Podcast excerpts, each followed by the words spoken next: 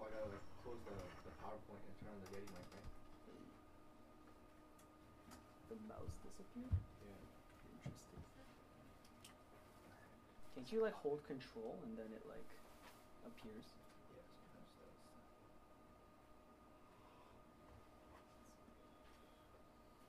does. Just sleep it and then wake it. Can they hear us?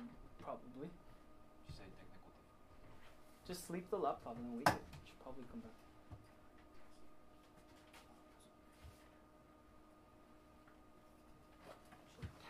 Sometimes tablets. You can kind of see it, but not really. Yeah, not really.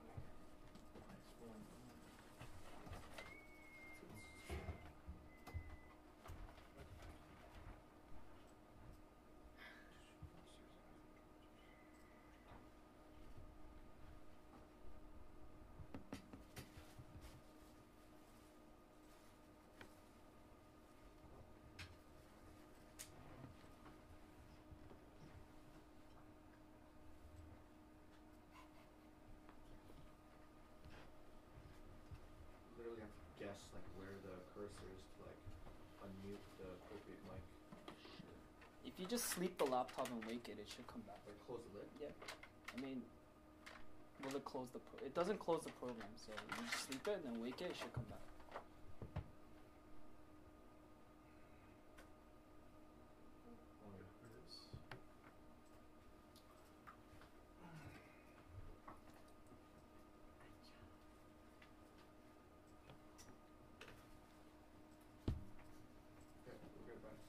Okay, sorry about the technical difficulties.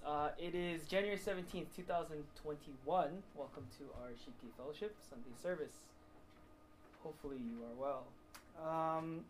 Today we are continuing our sermon series for the year on the book of Judges. And so if you could turn with me to Judges chapter 1, we're looking at verses 27 to 34, which are the remaining verses of the first chapter of Judges.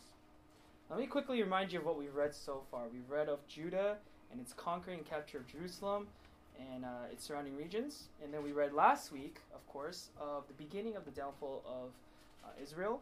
And we read about, of course, the parable of a prayer, right? When we looked at Aksa and her prayer her request to her father, how that acts as a template for prayer. And in light of that, the unfaithfulness of the following tribes who fail in their conquests to fully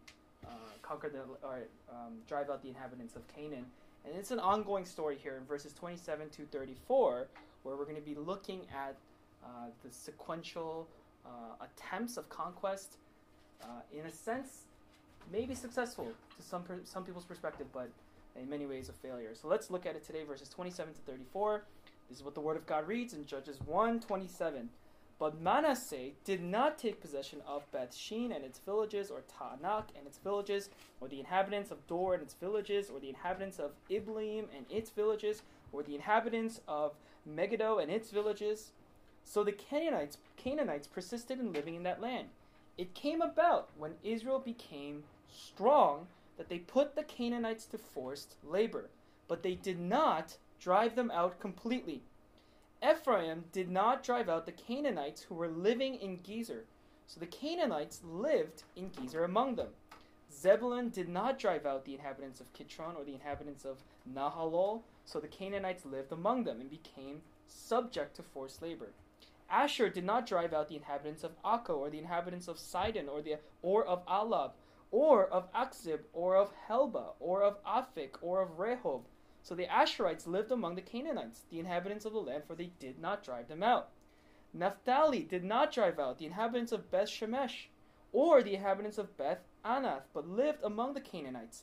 The inhabitants of the land and the inhabitants of Beth Shemesh and Beth Anath became forced labor for them. Then the Amorites forced the sons of Dan into the hill country, for they did not allow them to come down to the valley. Yet the Amorites persisted in living in Mount Heres, in Aijalon, and in Sha'albim. But when the power of the house of Joseph grew strong, they became forced labor. The border of the Amorites ran from the ascent of Akrabim, from Selah, and upward. Amen. What an inspiring word, right? No, I'm just kidding. I'm sure this is probably nobody's, choice to post on Instagram or to post on their walls or anything like that, let alone anyone's favorite verse in Scripture. I've rarely heard anyone say it's, oh, clearly Judges 1:27. That's my favorite verse in the Bible. But maybe I can compel you today that this should be on your Instagram post. Okay. Lots to pray for today, but we're going to begin with our unreached people group of the day. They come from India. They are called the Balti, and they live in the border between India and Pakistan on the northern side, in the northern province. And so we're praying for the Balti. There are 52,000 of these people, so a very small people group, but none are evangelical Christian. They're mainly Muslim. So we'd like to pray for the Balti, their salvation, and for the gospelization of these unreached people of India. Of course, Donald Trump got impeached this week for a second time. I think that's a world record now. Anyways, it is what it is. But I think what's more important that we pray for on the heels of something like this is the precedence it sets, it's the mindset it sets, and it also really puts into focus what exactly we are doing with these apps on our phone and what kind of power these apps actually hold. I think it's really interesting. And so I think we should pray for the world today that it is important for us to recognize as Christians the things we consume are at times very subtle in nature and they're evil, but can quickly grow into something much worse. And that's actually the point of the sermon today. And you're going to see exactly how those things kind of connect. So we're going to pray together I'm praying for wisdom on the end of the church. And I'm praying for, hopefully, a community, people around the world, that this kind of precedence would not be allowed, right? That we fight for the freedom of speech. Let's pray together. God, we thank you so much. We thank you for the opportunity to gather together around your word, to read it, to learn, to gain from it. God, would you teach us this day? We look forward to the bread you have in store for us. Father, we also pray for the Balti of India. And we pray for the 52,000 of these people who are consumed by this misleading truth of Islam. And we pray, Lord Father, for the salvation of these people. We pray for the gospel to be presented and preached to these people. And that those that you know and that you've prepared, that they would come to know, that they would come to follow Jesus. Father, we also pray for the globe and the aftermath of the impeachment of the President of the United States on the heels of the new president being inaugurated and all of the different presidents and different principles that are being challenged. God, I pray that as Christians and as believers, that our guiding compass is constantly the Word of God, that it never changes. That, Father, no matter how much the world challenges us and opposes us on this Word, that we would stand firm on it. So, God, would you give us wisdom and would you give us a truthful lens to look at the world upon. Thank you, God, for the guiding principle of your word. All this we pray in the name of Jesus Christ. Amen. Okay, Judges 1:27-34. I don't know if you can tell, but I'm pretty excited to preach this sermon. And it's not a text that you would think is a text that is, at face value, something really exciting to preach. But it is. Our sermon is entitled today, Drive Them Out. It comes straight from the text, of course, as you see it repeated over and over again in the text. 17th century English Puritan, famous English Puritan, John Owen, once wrote, and I'm sure many of you have read this before or heard this in some kind of sermon, be killing sin or it will be killing you. Right? Be killing sin or it will be killing you. Of course, predating that, of course, is the Apostle Paul. For the wages of sin is death, in the book of Romans. Cancer is one of the most destructive and devastating diseases in human history, and certainly in modern human history. Even with today's immense technological advancements and scientific advancements, we still don't have any known cure, 100% cure, for cancer. Now, there are treatments and surgeries that are in place today that are much more advanced and more effective that help with preventing or diminishing or slowing down cancer, or in some cases, removing cancer cells altogether. But there is no absolute cure for this disease. The way we fight cancer today is by identifying and diagnosing it as fast as possible and then removing that problem area before the cancer grows and becomes uncontrollable and untreatable. Cancer is described as an abnormal and uncontrollable division of cells that infiltrate and destroy human body tissues. What starts off as a very small problem in the human body can quickly become terminal and lead to your death. Sometimes something can seem so very insignificant and minuscule. But when left alone and untreated and unattended, it can quickly develop into something much more serious. The best time to address these things, of course, such as cancer, is as early as possible. It's kind of what we're learning with coronavirus, right? Before they become more serious. Consider people with addictions. It is much better to look for signs of potential addiction in a person and then treat it before they fully become addicted, right? It's better to address these matters before they become too serious. But our human tendency, our human nature, is to act reactively instead of preventively in almost every circumstance. I think about my own Christian life and journey and wonder how many times I took the heed and warning of Scripture and avoided sinful episodes of my life. It's much more common in Christian testimonies to hear of these things, of how one made mistakes, right? But learned from them and grew from them and gained insight about God and revelation about His Word regarding these errors that they made.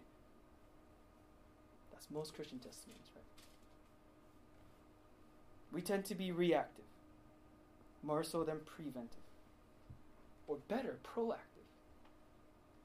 Most Christian testimonies you hear I've rarely, if ever, heard a Christian testimony of, I read this in God's Word. It warned me to do this, so I didn't do it. How many times do you hear that? Almost never. It's almost always, I knew what God's Word said, but I did it anyway. I screwed up, but I learned from my mistakes. We go to the gym after we gain weight. We start studying after we fail courses. We start saving money after we're in debt. We look to God in prayer and desperation after we terribly sin. After. We're reactive, we're not proactive. Change that. That's the point of today's sermon. Don't be a fool. You know what the Word of God says. So you have every tool you need to be able to be preventive and proactive against sin. The Canaanites throughout the territories that Israel was commanded to take little by little were not friendly Middle Eastern men and women just building little tents and fires and cooking meat over them and just, typical hunter-gatherers. They're just trying to peacefully live and go about their life. And they just happened to be in the land that the Israelites were promised, right? That's not the story. If you read the Bible, that is not the story. And too many times, this is how modern people read the Bible. This was a grotesque, evil, despicable society of people that were not only pagan worshippers of idols, but sexually impure, sexually immoral, unrighteous before God, a community whose sins had multiplied over generation after generation. There is a major failure on the end of the modern reader of the Bible to see and understand humanity the way the Bible sees humanity. Instead, we read of the Canaanite wars and we see Israel conquering these lands and driving out these people, and we see oppression and cruelty on the end of God and His people. What a fail. It's nice. I applaud you for your sympathy. It's nice that you give so much encouragement and support for these people of Canaan. But I dare you to read Deuteronomy 9, verses 4-6, Deuteronomy 18, 9-14, and Leviticus 18, 6-30. And you tell me how the Bible sees these people, how God sees these people, how Moses and the people of Israel were to see the Canaanites. The conquest of Canaan was not so much about Israel becoming a nation politically and geographically, just like how our entrance to heaven is not simply about a collective group of saved people. It is about God's justice against evil, right? Wickedness and sin. These are the things that God conquers and has victory over. Israel's conquering of Canaan, likewise, was about God using them as a tool of justice against the Canaanites and their evil ways. Here's how Dale Davis puts it. These texts mentioned above, as I mentioned earlier, show that the conquest was an act of justice, Yahweh's justice. Israel was the instrument of his judgment upon a corrupt and perverted people.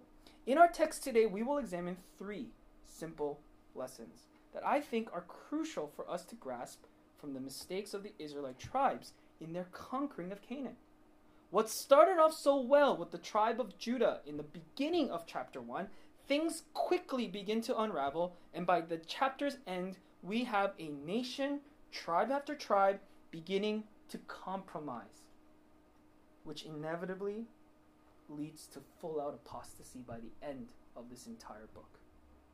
Here are those three valuable lessons that I saw in the text, and I'd like to share with you today. Number one, driving out the Canaanites is a spiritual issue, not a military one. It is a spiritual issue, not a military issue. Number two, spiritual strength / maturity removes and destroys evil. It does not make use of evil. Spiritual strength and maturity removes and destroys evil, does not make use of it. And finally, point three. This is just straight from the Bible, right? Be faithful with little, and you will be faithful with much.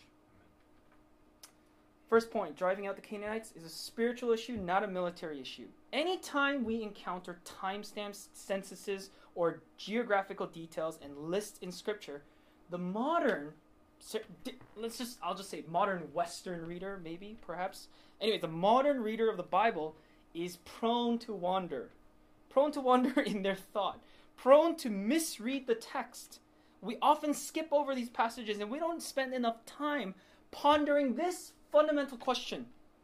Why, as mundane as it is for you to read it, why would the author have written it? Right? Why would the author have placed this information in this particular format for us to read? What does it contribute to the overall message that they're trying to send? We read timestamps and think history. We read a list of names and we think attendance. And we read geographical details like we did today.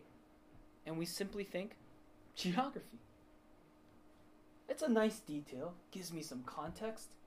That's a good thing to put in there. Thank you, author, for that extra tidbit of information. But there's nothing theological about this. Wrong. Absolutely wrong. We read these things incorrectly. What we read today may seem to you like a repetitive ancient list of geographical locations that you've never heard of, that the Israelites somewhat conquered and resided in. But that would be to miss the point completely. Read it carefully. Read verses 28, 29, 30, 31, 32, 33. That's 7 consecutive verses. Is that 7? That's 6 consecutive verses. 6 consecutive verses, all including the same phrase, or some variation of. For 6 straight verses, the author repeats the phrase, they did not drive them out. Sometimes that's completely at the end. Repetition is a powerful teaching tool. It's a powerful teaching tool. Think about when you learned the alphabet, or numbers, or colors, or names of animals, or other basic things in elementary school. Think about as an adult how you learn, process, attain, retain information. One of the best ways is to have a format of repetition and simplicity. It's simplified repetition for the purpose of memorization. Both are achieved in the text here today. The most important lessons in my life were things that were constantly repeated to me, both by my parents and teachers and authorities, over and over again, to the point where I don't even need to think about it anymore. It just gets stored in the mind. We call this the storing of information in your subconscious. Perhaps this is why the opening chapter of the Bible in Genesis chapter 1 is written in a sequential, repetitive pattern. With the introduction of the day that it is, the first day, second day, third day, fourth day, what God made that day, let there be light, and that he saw that it was good, right? How easy was it for you as a child to memorize those things, to learn those things? Oh yeah, God made things in 7 days. First day light, second day this, etc., etc., etc. Paul uses this technique. He uses the pattern of rhetoric of listing things, right? He lists, for example, the fruits of the Holy Spirit, and he creates a rhythm and pattern to that repetition.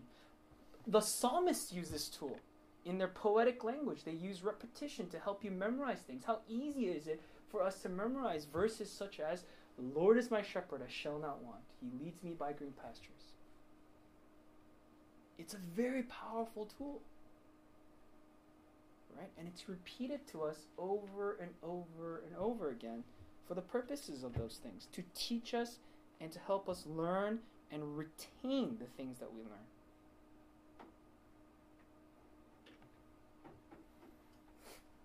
Perhaps this is why some of the easiest things to remember are song lyrics, as complicated as they could be.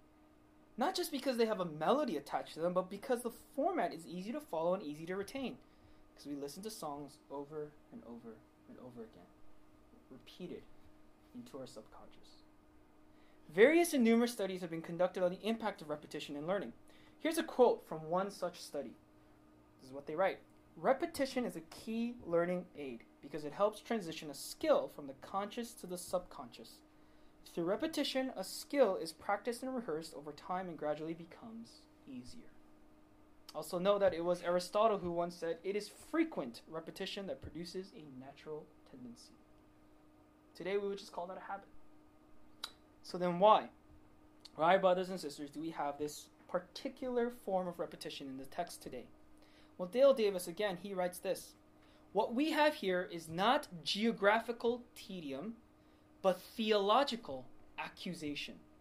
That is, theological geography.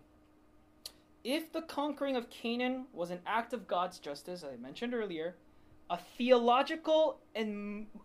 is a theological motivation and reason for this conquering, then the failure of Israel to do so in conquering this land and driving out its inhabitants completely is not a military issue. It is a theological issue. It's a theological matter. It's not a political issue or a geographical issue or some kind of national catastrophe. This is a failure in a theological perspective, from a theological perspective. It's the most important area of failure when we read this.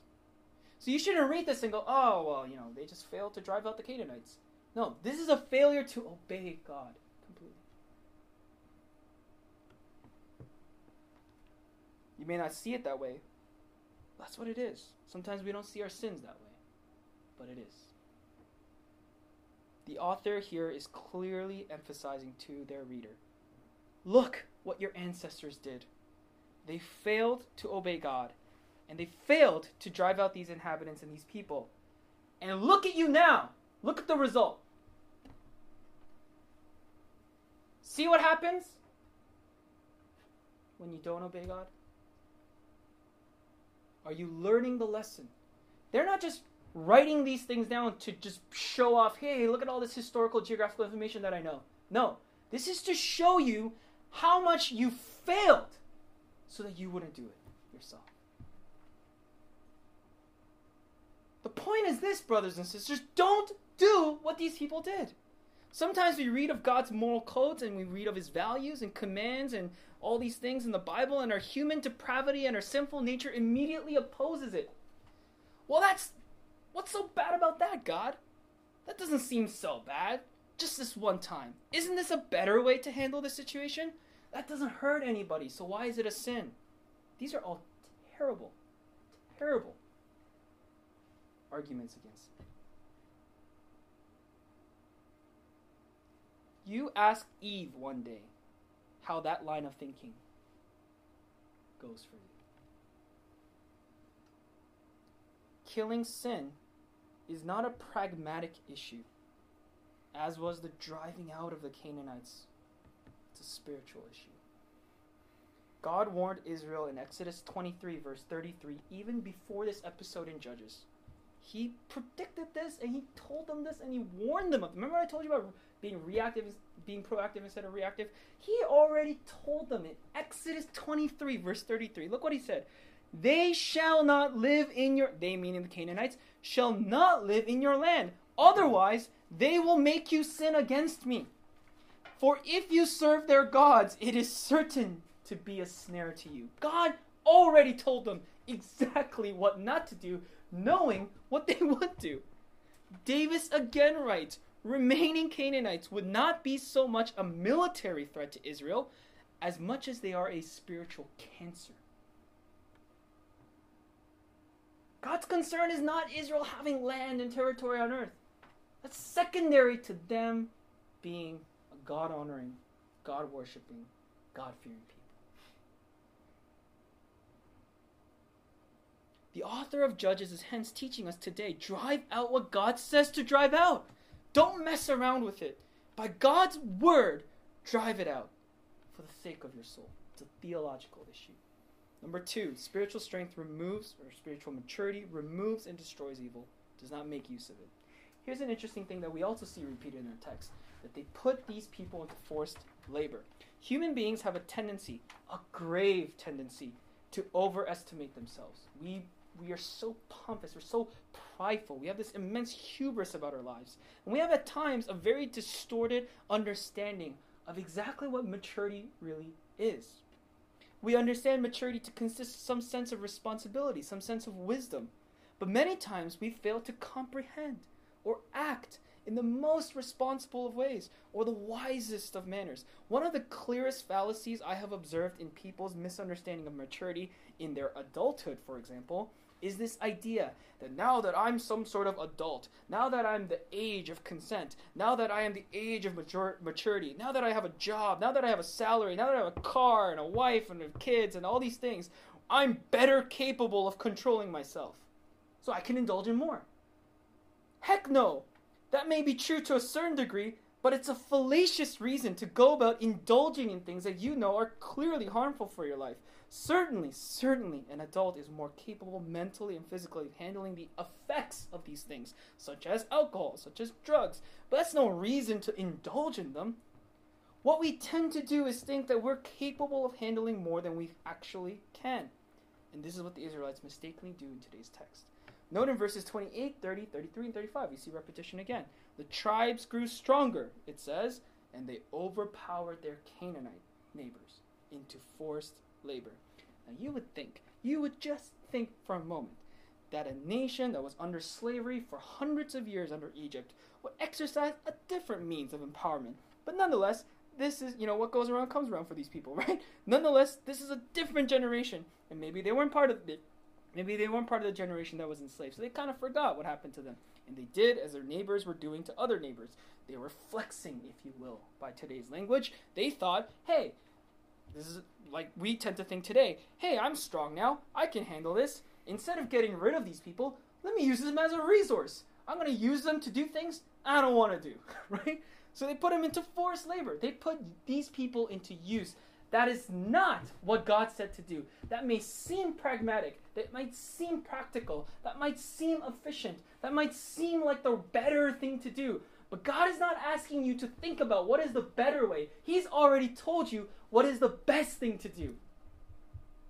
It's not our position to question the thing that God has told us to do and go, well, maybe there's a better way to do this because I'm a lot smarter than God.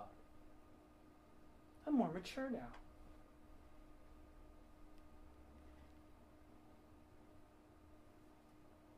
What a terrible way of thinking. I'm reminded of King Saul, who lost his kingship the day he offered up sacrifices that he shouldn't have, thinking it was the best thing to do, knowingly disobeying God's word through the prophet Samuel. He says in 1 Samuel 13, hey Samuel, I felt compelled to offer the burnt offering. And I love Samuel's response. You, sir, have done a foolish thing.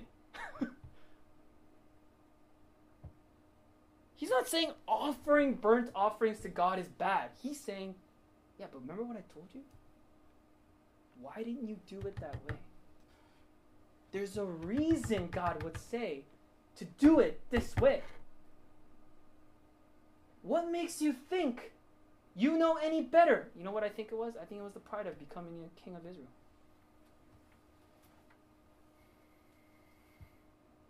I'm reminded at this time of Achan taking a plunder from a victorious battle that Israel had won. And Israel was commanded, don't take this section of plunder because it was sacrilegious stuff. But he took it. He brought upon a grave punishment over Israel, in which many people died as a result.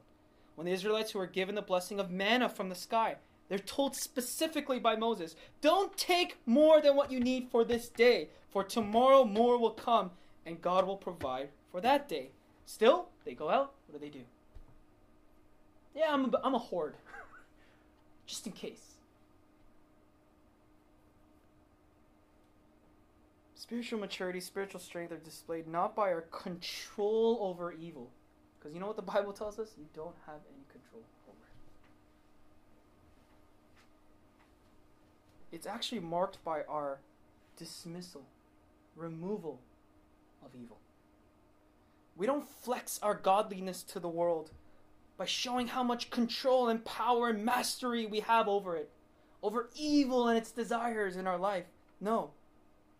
But instead we show the world our godliness by recognizing the evil that exists within us, admitting that evil desire, and doing whatever it takes to remove ourselves from a position of vulnerability, or by removing that evil altogether. Perhaps this is the warning of the command, do not covet. We don't walk to the forbidden tree. If you were in the garden, for example, you don't walk to the forbidden tree and flaunt, oh, how much I'm not eating from it. Right? That's stupid, but that's 99% of us. It's like, oh, see, I'm not eating from it. And you're standing right next to it. You idiot. That's not what you're supposed to do. Instead, we shouldn't even look at the tree. You shouldn't even consider the existence of that tree. Instead, we look to the vastness of God's creation, the other stuff that God said you can eat, the stuff that he said you now have authority over, and he blesses you. And he says, you, Adam, Eve, people, master this, steward this, take care of this. Instead, our attention is to a tree that we're not supposed to eat from.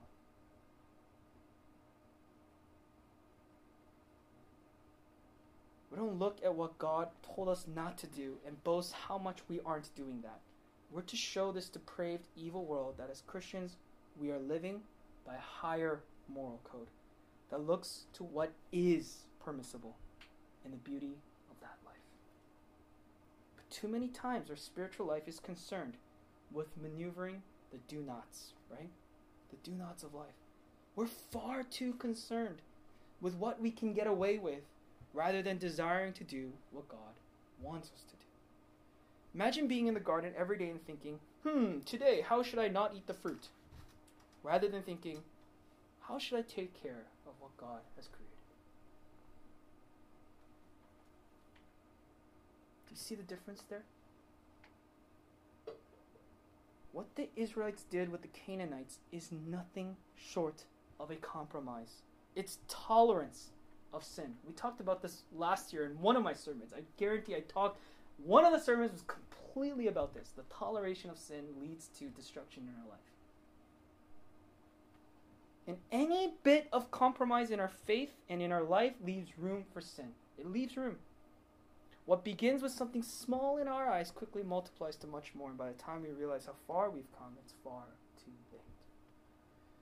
Do not compromise with evil. The mature will see evil for evil, and they will not mess around with it.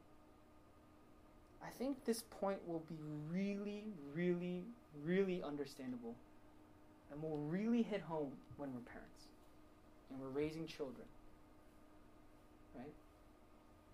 At least that's my hope. I think it'll make a lot of sense when we get to that point in our life. Final point, be faithful with little and you will be faithful with much. The last point is a simple one, very simple one, right? One that's best articulated perhaps in Luke 16. Jesus teaches there that those who are faithful with little will be faithful with much. Another fallacious line of thinking in the human mind is that we think the more we have, the more responsibility we are given, the more responsible I will be.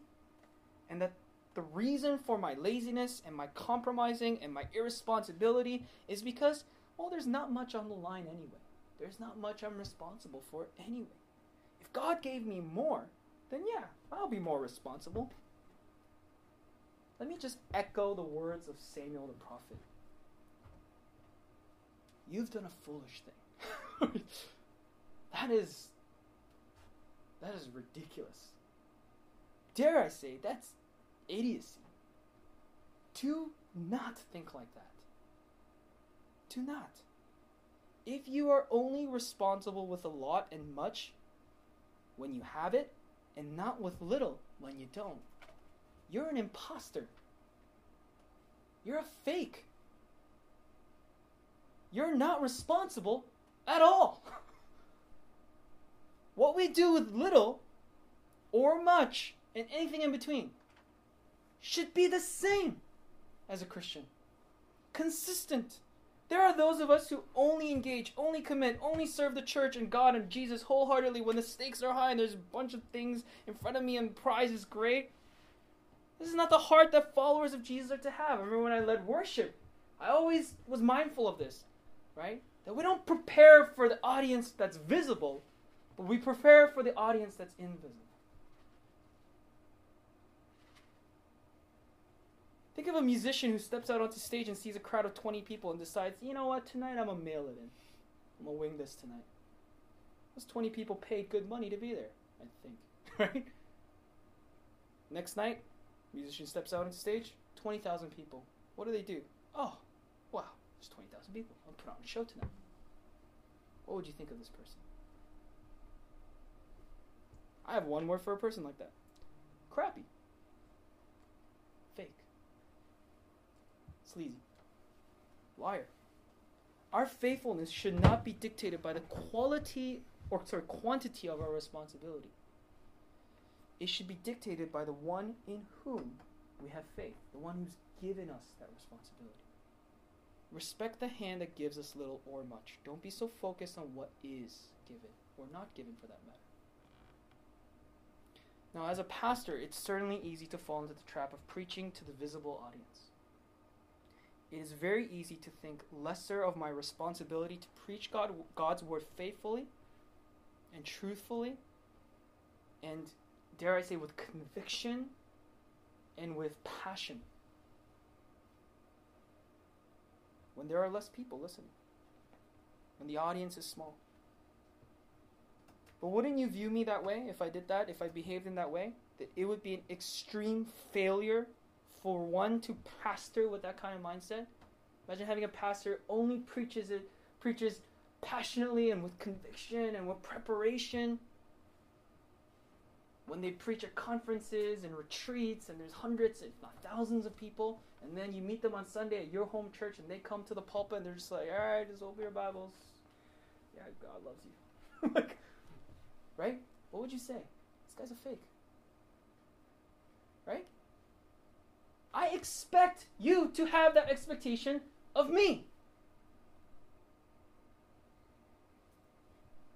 Just like I am supposed to be like that in my duty, I think we're all to be like that in our duties, in our responsibilities. The same way each and every one of us is given something. Maybe it's a little, maybe it's a bit more, maybe it's a little bit more than that, maybe it's much. But we are given something, the life we have, and we are to be faithful with that, whether it's little or much. Here, Israel is given the promise of land, a responsibility, a command to take the land. But instead, they go in and they fail to dispossess the Canaanites, the wicked inhabitants of this land. This ultimately, and you will see as we continue to read the book of Judges, leads to compromise. And then even though it looks like success on the outside, because at the end of the day, if you go to the Israelites at this point in time, you travel back in time, and you say, Israelites, what are you doing? They'd be like, well, God told us to take the land, so we did. Yeah, but he also told you to drive out all the inhabitants.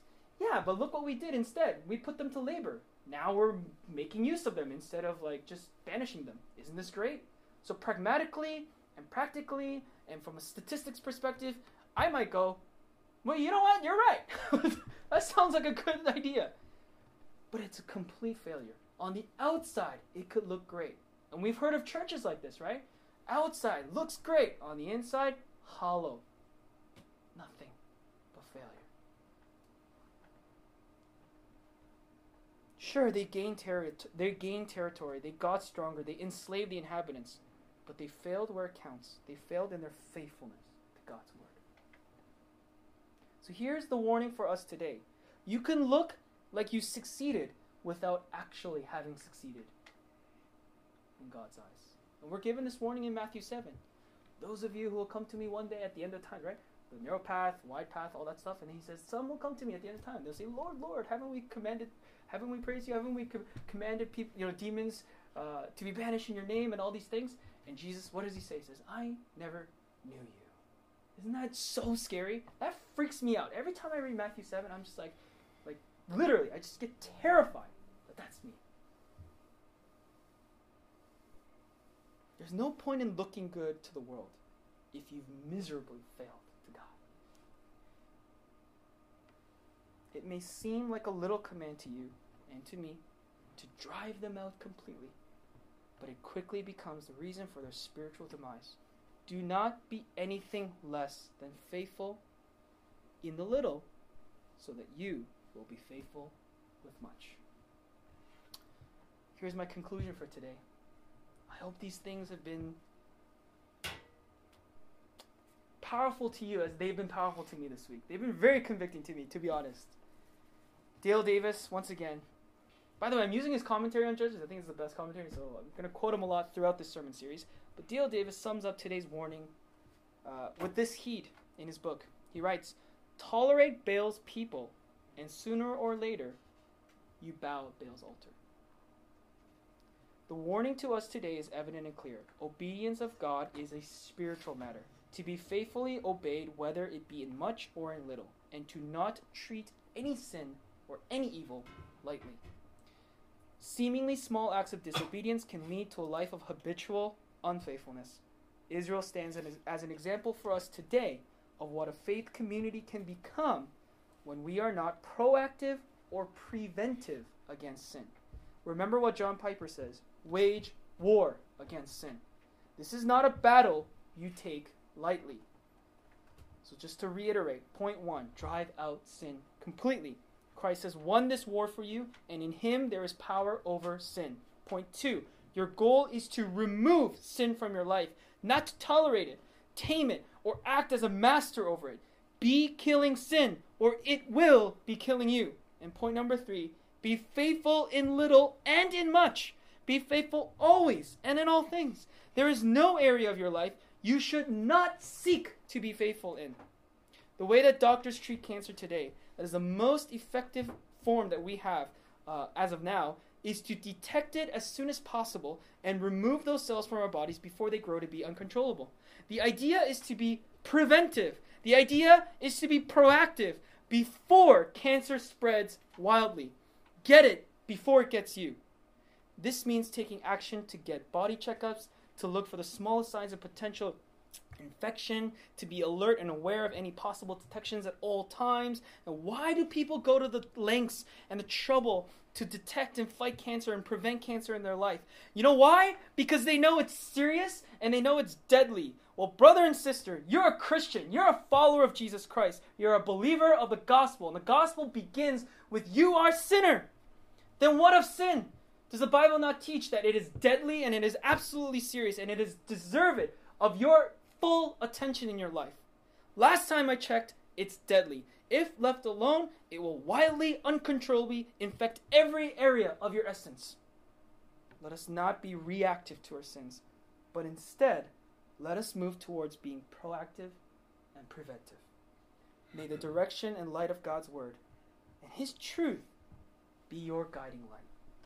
Let our testimonies not only be of the lessons learned through our transgressions, but let us also testify of the blessings of obeying God daily in faithfulness, Brother and sister, next time you're asked to do a testimony at a conference, at a retreat, or any kind of Christian gathering, go up there and boldly proclaim this. This is what my pastor told me to testify about. Today I'm going to tell you what the Word of God said, what it taught me, and why I obeyed it. Thank you. Amen. God bless. You testify that and see how they react to that. Let's pray. Let's take some time to reflect on God's Word.